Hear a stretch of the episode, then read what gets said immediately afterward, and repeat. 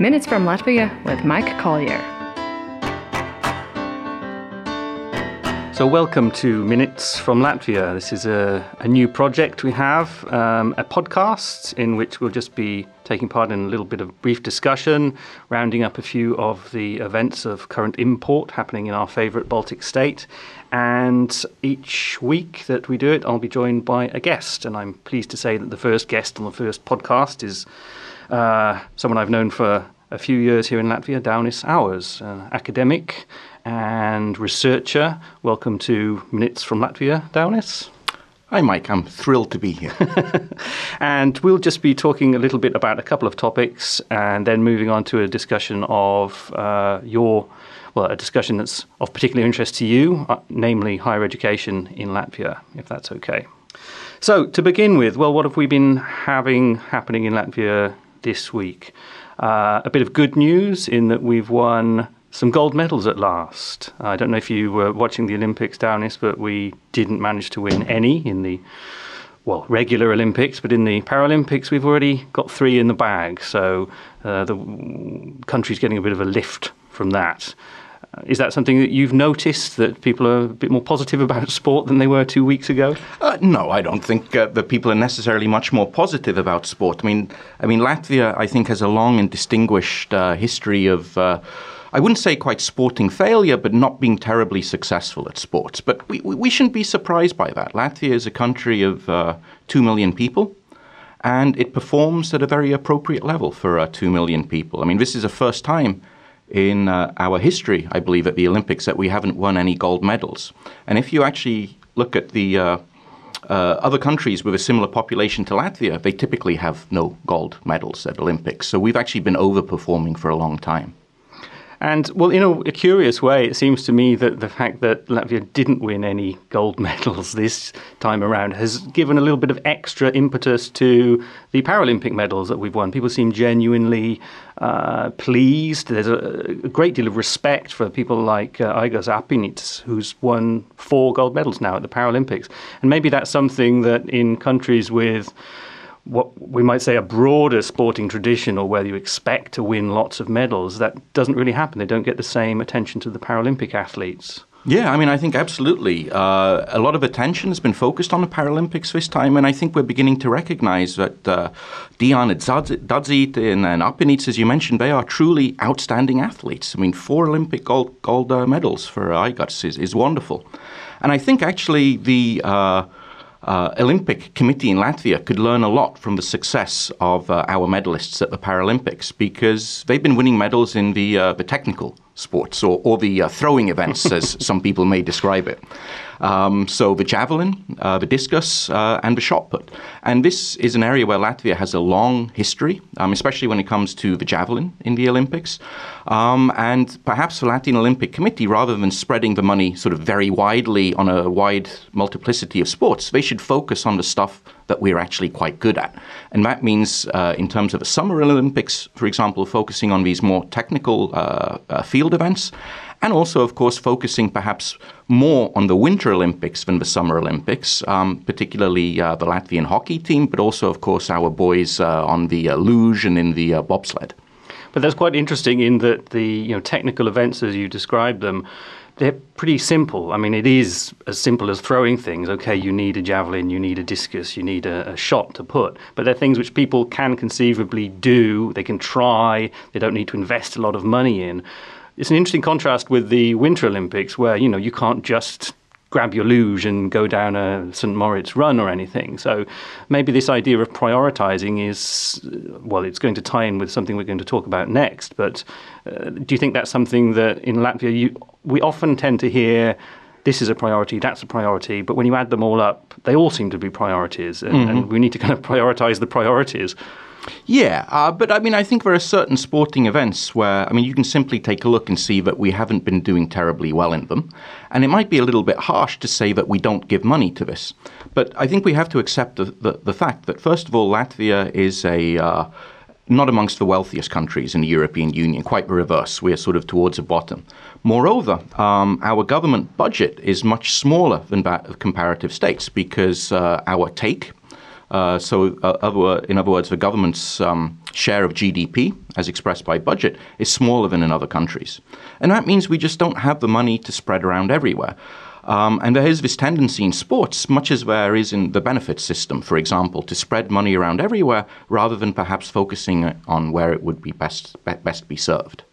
So I think that um, it, when you have a budget of a type of Latvia's rather than a budget like uh, you know the Netherlands or Denmark's, then actually you do have to prioritize. If you want to achieve sporting success, then you have to realize we can't do everything, but we should do the things that we we're already doing well. We should try to focus on doing those even better. And uh, speaking of prioritising sporting success, something else which has caused a bit of a stir and quite a few international headlines concerning Latvia recently has been uh, our finance minister, Dana Reizniece Ozola, taking two weeks holiday to go to Baku and play in the World Chess Olympiad. Now, there have been sort of two reactions to this. One is that, well, isn't it um, kind of disgraceful that so a high official can take this time off, miss important EU meetings?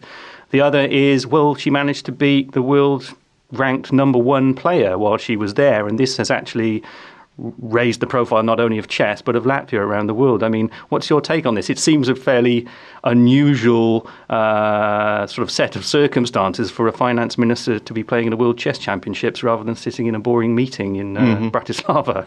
Yeah, well, I mean, I think that what we have to remember is that politicians are people. Um, and I mean, this is why we have this huge populist surge in North America and all across Europe at the moment. That uh, the public are tired of politicians being seen as some kind of sort of uber class who make decisions and, and create policies which seem to be sort of distanced from the public. Um, and, and this is why the new generation of politicians like Nigel Farage in the UK and bizarrely enough also Donald Trump um, in America present themselves as sort of normal people almost, you know, uh, sort of champions of the people. And they're crying out for this kind of thing. And, and ultimately, what the finance minister did is what you know every normal person does. She took a holiday. That's fantastic. She took a holiday. And moreover, it wasn't a sort of a booze cruise or something like this. I mean, she actually spent a, lot of constructive time, uh, you know, competing on the Latvian team at this uh, chess event. So, I mean, I think it's wonderful. I, am not sure that the meetings she actually missed uh, were some kind of, you know, make or break type uh, meetings.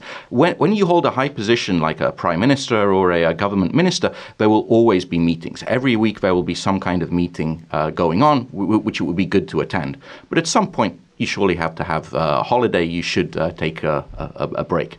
So, I mean, personally, I, I, don't see a problem here. I mean, we had a, a similar thing this weekend when um, it turned out that the prime minister had flown to uh, Germany to meet uh, the German chancellor on Ryanair.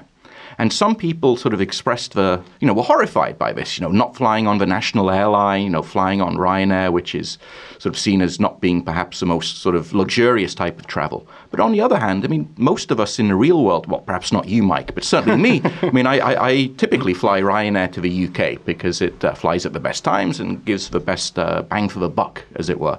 So, I mean, I think these kind of things are, are really to be applauded. Well, I like to think I'm more of a Wizz Air kind of guy, really, Daunis. But um, so what you're saying, really, Daunis, is that playing chess is a, a humanizing action. It's showing that this is a real person with a real life rather than one of these masters of the universe, which I must admit media plays into depicting people in high office as these sorts of uh, epic figures when it's actually quite nice sometimes to see that they have a hobby or that they have an interest which is you know as consuming as their political career and of course that they have emotions i mean there's the yes. wonderful picture of the moment that uh, she sort of realized that she'd beaten the uh, chinese uh, uh, you know the uh, the number one yeah. chess player in the world in this moment of sort of undiluted delight i mean i think it was rather wonderful Minutes from Latvia with Mike Collier. So, we were mentioning priorities a few uh, moments ago. We're getting a sort of grand list of priorities today, courtesy of uh, Mr. Jean Claude Juncker, who's delivering his uh, State of the Union address. Well, in fact, I was looking at YouTube last night, and much to my surprise, an advert popped up and immediately played me uh, a preview of Juncker's speech, complete with dramatic music, fast cuts of people like Nigel Farage, uh, all looking very, very serious, as this was a great moment of uh, continental import. Is that what it is? Um, because it seems that if ever there was a time for Juncker to sort of deliver a speech that mattered, it's now with quite a few different crises raging in Europe. Well, I mean, in a sense, this is the uh, continuing Americanization of European politics, which we've seen over the last 50 years in various different dimensions. And of course, it's also related to the ultimate ambition of creating a sort of United States of Europe, a more federal Europe. That's why we have this sort of grand set piece occasion, which of course previously didn't exist. Um, previous presidents of the Commission never had a moment where they could sort of advertise, you know, that this is my day, you know, I, am at this, you know, I, I'm, I'm at the center of the world.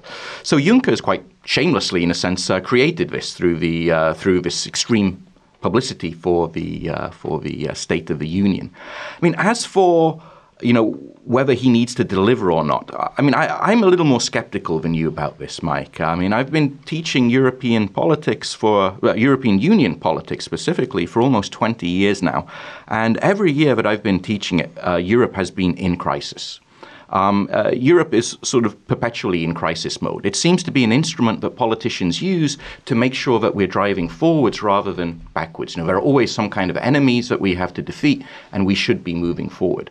Now, of course, this year there are perhaps more substantial reasons to, to, to think there is a crisis than not. Um, there is the uh, refugee crisis that began last year.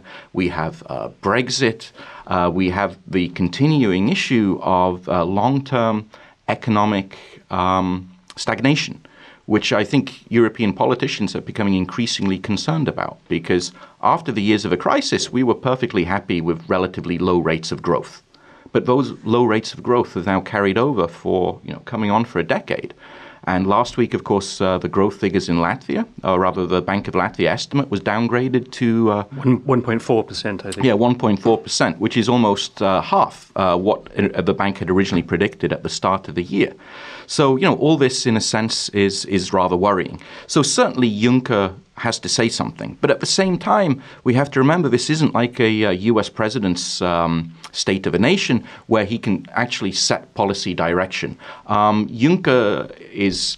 Uh, for Juncker, it's much more difficult to set this policy direction because there are so many more actors at play. Uh, there are the 28 uh, member states which also influence decision making.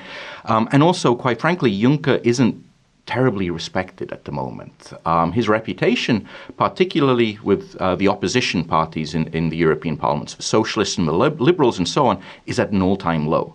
So um, I, am not sure how much effect his uh, State of the Union speech will actually have. It's interesting that you say you know his reputation is low with the sort of left-leaning parties in the European Parliament because, uh, particularly with regard to the refugee crisis here, it's often his face which has appeared on placards of people who are you know campaigning against accepting refugees. So he seems to be more of a target for the right here. Mm-hmm. Um, that gives the you know suggests that maybe the priorities in Latvia are different to the priorities in the rest of Europe. I mean, it doesn't feel as if there is an existential crisis, which is what he says is happening when you're looking at it from the Latvian perspective. I get the impression that Latvians feel, well, the EU's there. You know, it took us a long time and a lot of effort to join it. It's not going anywhere anytime soon. Uh, we rely on certain uh, inflows of cash, but we expect that our economy is going to grow, we're going to converge, and it's all kind of almost predestined that this is what will happen. Whereas if on the other on the other side, from you know the centre of Europe, they're saying, well, the whole thing is up for grabs. Is there not a little bit of a disconnect there? Yeah, I mean, I agree with you. I mean, uh, I, I, think that uh, in Latvia and equally in Estonia and Lithuania, we have a relatively sort of positive and simple view of the European Union. Uh, we see it, first of all, as an identity issue, that membership of the EU places us firmly in the uh, club of European democracies, and that means that we, we sort of build an even firmer border with uh, the East. And the second thing, of course, is a source of prosperity. Uh, now, in this sense, we don't necessarily see the single market as a term of prosperity, although um, certainly our businesses do, especially those businesses uh, which, which, which, trade quite heavily with the European uh, Union countries, of which we have many, by the way, uh, much more than we, we, we commonly assume. Um, But amongst the public, it's more about European funds. So it's more about German industrialists uh, redirecting funds to uh, fix our roads, uh, rebuild our infrastructure, perhaps even build a fastish train service uh, from uh, Tallinn through the Baltic states uh, leading off to Berlin, and so on. So it's more about cash infusions. But when it comes to the, the, the, big discussions um, in Europe, we tend to only react to those which are of a more cultural dimensions, so such as the refugee crisis, which seems to challenge, in a sense, Latvian and European identity.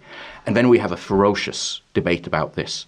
But equally important are the initiatives uh, dealing with things like the single market, like you know, sing- like the single digital market, which is a priority.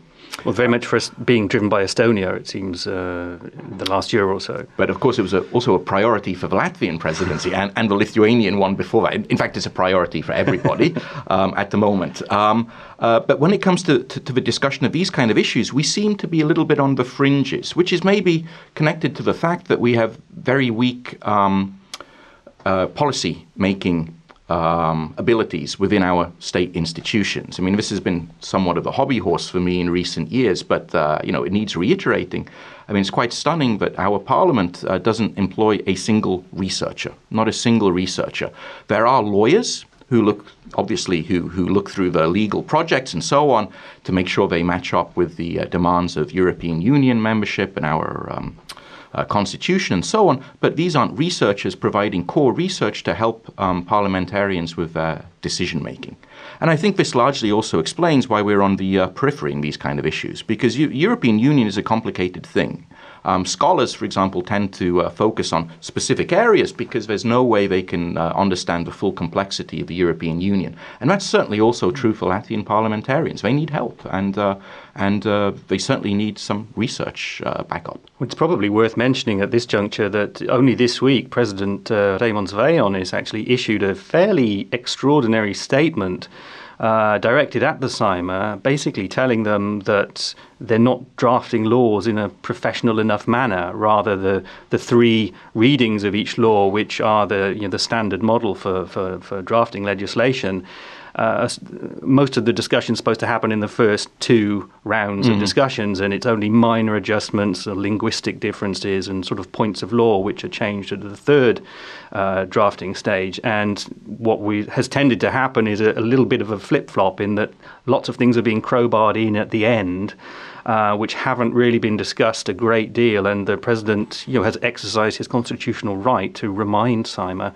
that this isn't the way that the constitution says things should happen. So perhaps that again is some sort of evidence that these researchers would be needed to make sure that the work is done up front rather than at the last minute when maybe a law it, it's realized that a law is going to be unpopular or has a problem and so last minute changes are made Absolutely, and, and this is an issue that's actually been discussed for maybe the last three or four years.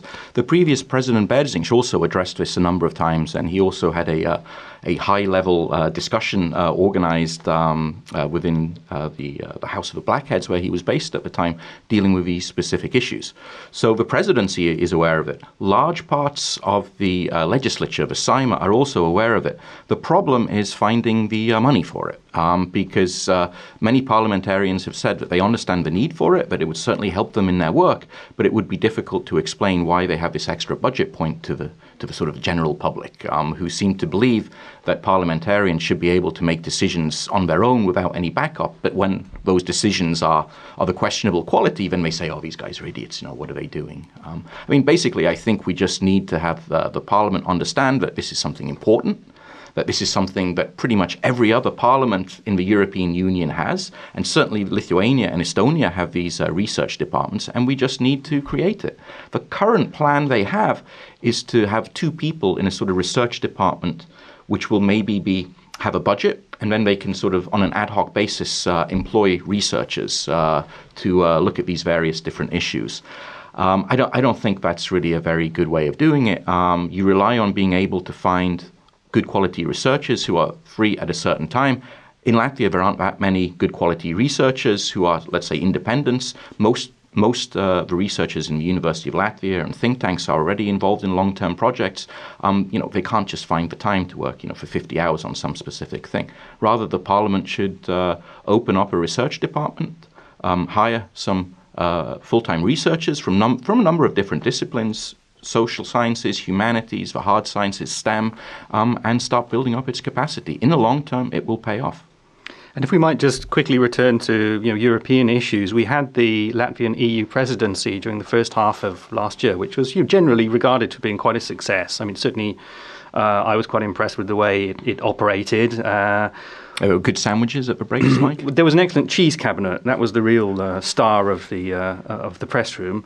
Um, sadly, the company which was supplying the cheese subsequently filed for liquidation, and I like to think that that wasn't due to the huge amounts of cheese that the journalists were eating. But it, but it could have been. It, well, it could have been. Uh, I never smuggled any into my bag and took them home with me. I want to make that absolutely clear. Um, but the Eastern Partnership Summit was sort of the crowning moment, or was intended to be the crowning moment of the Latvian EU presidency. Now, it was regarded at the time as a little bit disappointing, a bit of a sort of damp squib. I remember there was a sort of 30 page communique issued, which didn't really have a lot of substance in it. But since then, Latvia has been very insistent on banging the drum for the Eastern Partnership Initiative and for you know, the, the principle of enlargement, particularly with regard to uh, Ukraine, Moldova, these countries which have expressed very clear interests in joining the European Union one day. And yet, in President Juncker's speech today, and elsewhere in the discourse recently, it seems there's more of a drawing in that countries aren't really willing to consider new members, particularly in you know, troubled regions of, of Europe. Do you think that Latvia is pursuing the right path in continuing to talk about the Eastern Partnership, or is this something which really is effectively gone? Well, if we talk about membership, then, I mean, if it was ever there, it's gone. And I doubt that it was ever there. I don't think there has ever been any great interest amongst the uh, West European states in having Georgia or Ukraine as full European Union members. Uh, I mean, Juncker has said that there's a moratorium on new members at the moment. Uh, that under his uh, the terms of his, this, at least the first presidency, uh, but, but, but he has this five-year presidency, there won't be any new countries joining. Um, uh, even though some countries uh, in the Balkan region, like you know Montenegro, for example, have been working quite ferociously at trying to fulfill the acquis and join. Now, if those countries, which are uh, in many cases already have borders with the European Union and certainly firmly cri- uh, fall into the territory which we would understand as, as Europe. Um, if those countries are, for at least the time being, being kept out of the club, then certainly countries uh, such as Ukraine and Georgia um, which are seen as, you know, at best, at being at the periphery of Europe, then they stand, you know, little chance um, of membership. I mean, I would be surprised if um, either of them were to join uh, the European Union before Turkey, for example. I mean, and, and Turkey has been standing in line for a good half century now, um, and they're really no closer now than they were uh, then. So, uh, uh but but whether Latvia should continue talking about this, I mean, I think yes, because uh, uh, Latvia just wants to make sure that the issue of these post-Soviet states on the periphery of Russia uh, that they're kept on the European agenda, that we don't forget about them, that we understand that they do have European aspirations, that they are moving towards you know, strengthening their democracies and so on. And this, of course, is something that Latvia very much favors because these are countries which are you know, geographically closer to Latvia than they are to the West European states. And in this sense, it maybe helps that uh, the Estonians have moved up their presidency by six months. And of course, as we already said, I mean, we know the Estonians are going to be banging on about um, e democracy and a digital market and so on, and about how wonderful their uh, tax. Uh, uh, uh, system is. By the way, have you seen that the Latvian tax authority has a new website now? I haven't seen that. No. Yeah, they apparently upgraded their website uh, this week, uh, or so one of my colleagues uh, told me. I, I, haven't had a chance to look yet. Well, I have to see whether it's better than the Estonian one. But anyway, the Estonians also, of course, will will be bringing this onto the agenda. Perhaps not with the same enthusiasm that Lithuania and Latvia, but certainly they will make sure that during their presidency we haven't forgotten about Ukraine and we haven't forgotten about uh, Georgia and these other post-Soviet states. Well, having wandered all the way from Riga to Turkey, I think that would be a good place at which to stop the first half of the podcast, and we'll come back in a moment with a discussion of higher education. Minutes from Latvia with Mike Collier. So we're back with uh, Minutes from Latvia, and my guest Uh, Daunis Auers is here, and we're going to spend the second half of the program talking about higher education. Could you just outline your background in higher education, specifically in Latvia, and you know where you think things are heading? Sure. Well, uh, Mike, I started working in higher education sphere in Latvia in uh, 1993. And I spent a dozen years working for an uh, international organization called Eurofaculty, which was set up by the Council of Baltic Sea States, Germany, Nordic countries, uh, and uh, so on, um, and was charged with um, sort of reform of the social sciences uh, in the national universities of Estonia, Latvia, and Lithuania. And I initially worked there as a English language trainer, then a coordinator, then eventually, um, after I had uh, finished up my uh, master's and PhD, uh, becoming a lecturer. And uh, since then, I've been a uh, associate professor um, at the University of Latvia. Um, and most recently, a Jean Monnet professor of European integration as well. So that's my background. And in the well, it's good that you've had uh, quite a few years of experience here. How have things changed over you know the years since 1993? Uh, I'm thinking that recently we've had r- ratings of uh, regional universities, and in, mm-hmm. in, fact European and worldwide universities, and the University of Latvia, which is regarded as the you know the primary academic institution in the country, really has risen through the ratings quite spectacularly, up 50 places or so this year, and yet we're still only in the top hundreds rather than the top dozens of institutions. Um, is it too much to expect that one day we'll be in the top hundred? Yes. Um, yeah, I, the University of Latvia will never be one of the top 100 universities um, in the world. If you look at the uh, the top couple of hundred universities, there's a very clear correlation between money and uh, quality. Because money buys you uh, facilities, uh, it buys you uh, top ranking academic staff. Um, it buys you uh, co-financing into research projects and, and also technical assistance for researchers and all these other things which are needed for universities to compete. Um, as a result, Latvia can, the, the, University of Latvia and other Latvian universities can certainly rise up the rankings. But I think we have to realize that there is a limit. I mean, we're unlikely to break into that top 100, which is absolutely dominated by American universities, British universities, other West European universities, and recently some universities in uh, China that have received extraordinary amounts of uh, financing from the government. So, in a sense, we're almost overperforming, bearing in mind the extremely limited finances available to higher education in Latvia. So again, is it a case of looking for the niches or the priorities? I think the Stradiņš University, for instance, has made a real uh, play of targeting foreign students to come and study, and they seem to be having some success there. Is that something that Latvia can develop? Yes, I mean, I, I, I think um, that uh, the future uh, lies with uh, the increasing internationalization of the Latvian higher education system. I mean, we've seen a, an extremely dramatic fall in student numbers over the last 10 years. Uh, at the moment, we have, uh, for every three students we had uh, about uh, 10 years ago, now we have two.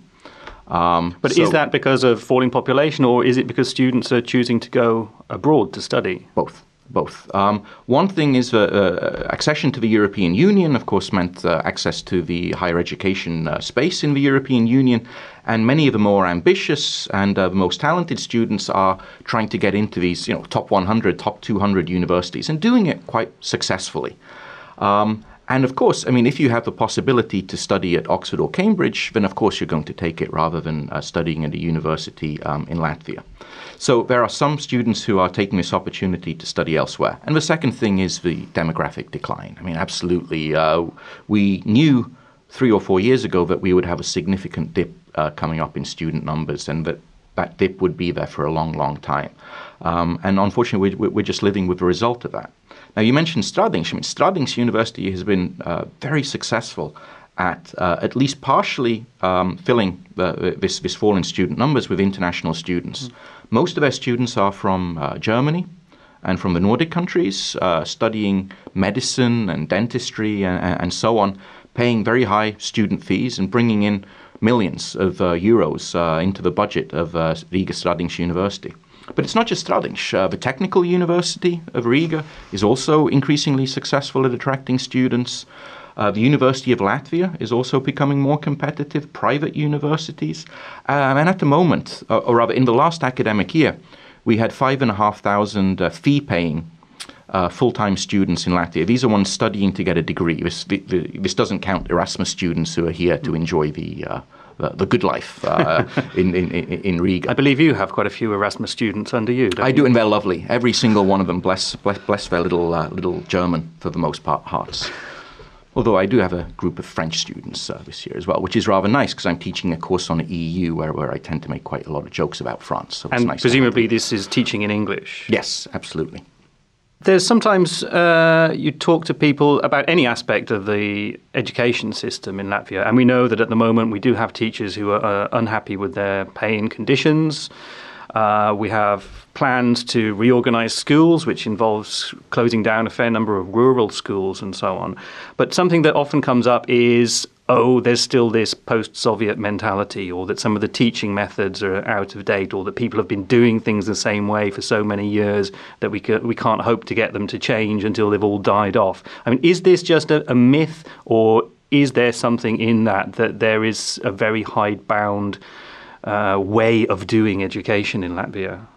Well, uh, there's certainly some truth to it. Um, if we look at the average age of teachers um, in Latvia, we can see that there's a very large uh, cadre of teachers which received their education and spent their first professional years teaching in the Soviet system. So that's the basis for what they know. And of course, you know, you can go through various upgrading courses and so on and so on, but this is still the sort of the basis of your teaching knowledge. But at the same time, you have extremely dynamic, new, young, motivated teachers. Uh, my, my, my, son, who is in uh, sixth grade um, at the moment. Um, he has a fantastic maths teacher who also taught him last year, who who uh, does teaches these complicated uh, maths uh, uh, uh issues around uh, po- Pokemon was the most recent thing he was working on last last year. Previously, he's used Angry Birds and these other things. I mean, he's fantastic at relating to the kids and actually getting them interested in math. Uh, so, I mean, there's a great deal of diversity in the quality of teaching across uh, Latvia. But one thing we have to understand, it's again, it's a money issue um, the average salary for teachers is rather low, which means that it's quite difficult to attract young people unless they have a sort of a sense of you know teaching as a mission. If they don't have that sort of thing, it's quite difficult to uh, persuade them to go into teaching because salaries are quite flat. Uh, they're quite low and they're also quite flat, by which I mean that um, as you progress and you become more senior, you don't necessarily see a big rise in your uh, income. So of course, I mean, people, if you if, if they have received some kind of competitive education, they have the opportunity to go work in some other sector where uh, they have a potential to earn more money. They're going to do it, and it doesn't help that we stretch the money across a great number of schools. You mentioned, for example, these uh, rural schools. And this is a sort of a, a, real dilemma for politicians because, in one sense, the rural schools are extremely expensive to maintain for very small numbers of students. And of course, it drains resources from the general education system. But then again, Latvia is a rural country. Um, some of these kids they have to uh, travel, you know, tremendous distances if they were to go to a school in the closest town or city. And you know, we have to think about the human dimension here. It's a hard decision to make, and I'm pleased I'm not the education minister that has to make it. Well, uh, absolutely. I mean, I can speak from personal experience in that my own kids attend one of these rural schools, and it's a great school. And the great thing is that they get, you know, personal attention that they wouldn't get for instance, in the UK, when I visited uh, relatives there recently, we went to their school, and my kids were absolutely shocked by how many people were in a class. You know, this was n- almost as many people as was in like half of their school, and it really brought home to me the fact that well, you can get individual attention to the kids in these schools, which are well, they may drain resources, but they're not big spending schools. That's that's for sure. But what do you see the future, you know, a, a, workable future model for Latvian education? Because for many years, I mean, even since before the economic crisis, there's been talk about structural reforms, that we need to in- initiate really serious changes in mm-hmm. education. And yet it seems to me it's been a case of tinkering again rather than any sort of bold, clear decisions as to where we're headed. Well, uh, there have been a few, I would say, bold decisions, uh, and one of them re- re- uh, relates to professional schools. So, over the last half decade or so, we've basically seen the network of professional schools in Latvia consolidated. Um, the schools have been rebuilt. Um, and they are fantastic. If you vis- uh, visit some of these places, and they're all across Latvia, they're really very, very, very well equipped. There's one in Rezekne I've visited, and that was very impressive. Yeah, um, but the challenge that the professional schools have found is attracting uh, students uh, to study there because they're seen as sort of low prestige, um, as a sort of place, you know, if you don't make it into university, then you sort of go study there. Um, and that isn't perhaps the way we should go ahead. I mean, we should realize um, that uh, we need uh, people in this professional education as much as we need people in higher education. And moreover, if we're looking at the development of Latvia in the future, it's quite clear that Latvia will develop in a similar way to, um, let's say, Denmark in that um, most things, most, let's say, high value added professions will cluster around Riga. That's very clear. And as a result, most higher education institutions should cluster around Riga. And I personally, I would question whether we really need to have a university in Rezekne, whether we need to have one in Liepāja. Professional schools, absolutely, but do we need to have higher education institutions there? I mean, the value added is in having them in Riga. I mean, Riga is actually a fantastic place uh, for students to study, whether from the countryside or, or international students. So, uh, and also most of the jobs which will be created in rural areas in Latvia will be these sort of professional jobs. I mean, hopefully we can attract investors to build various manufacturing facilities, maybe call centers and so on in the regions. But it's not like we're going to have some, you know, high value added IT cluster opening up in Ludza uh, next year. Um, I mean, it would be difficult for Valmiera or Cēsis, quite frankly, to attract these kind of uh, businesses, uh, no matter for these smaller Latvian cities.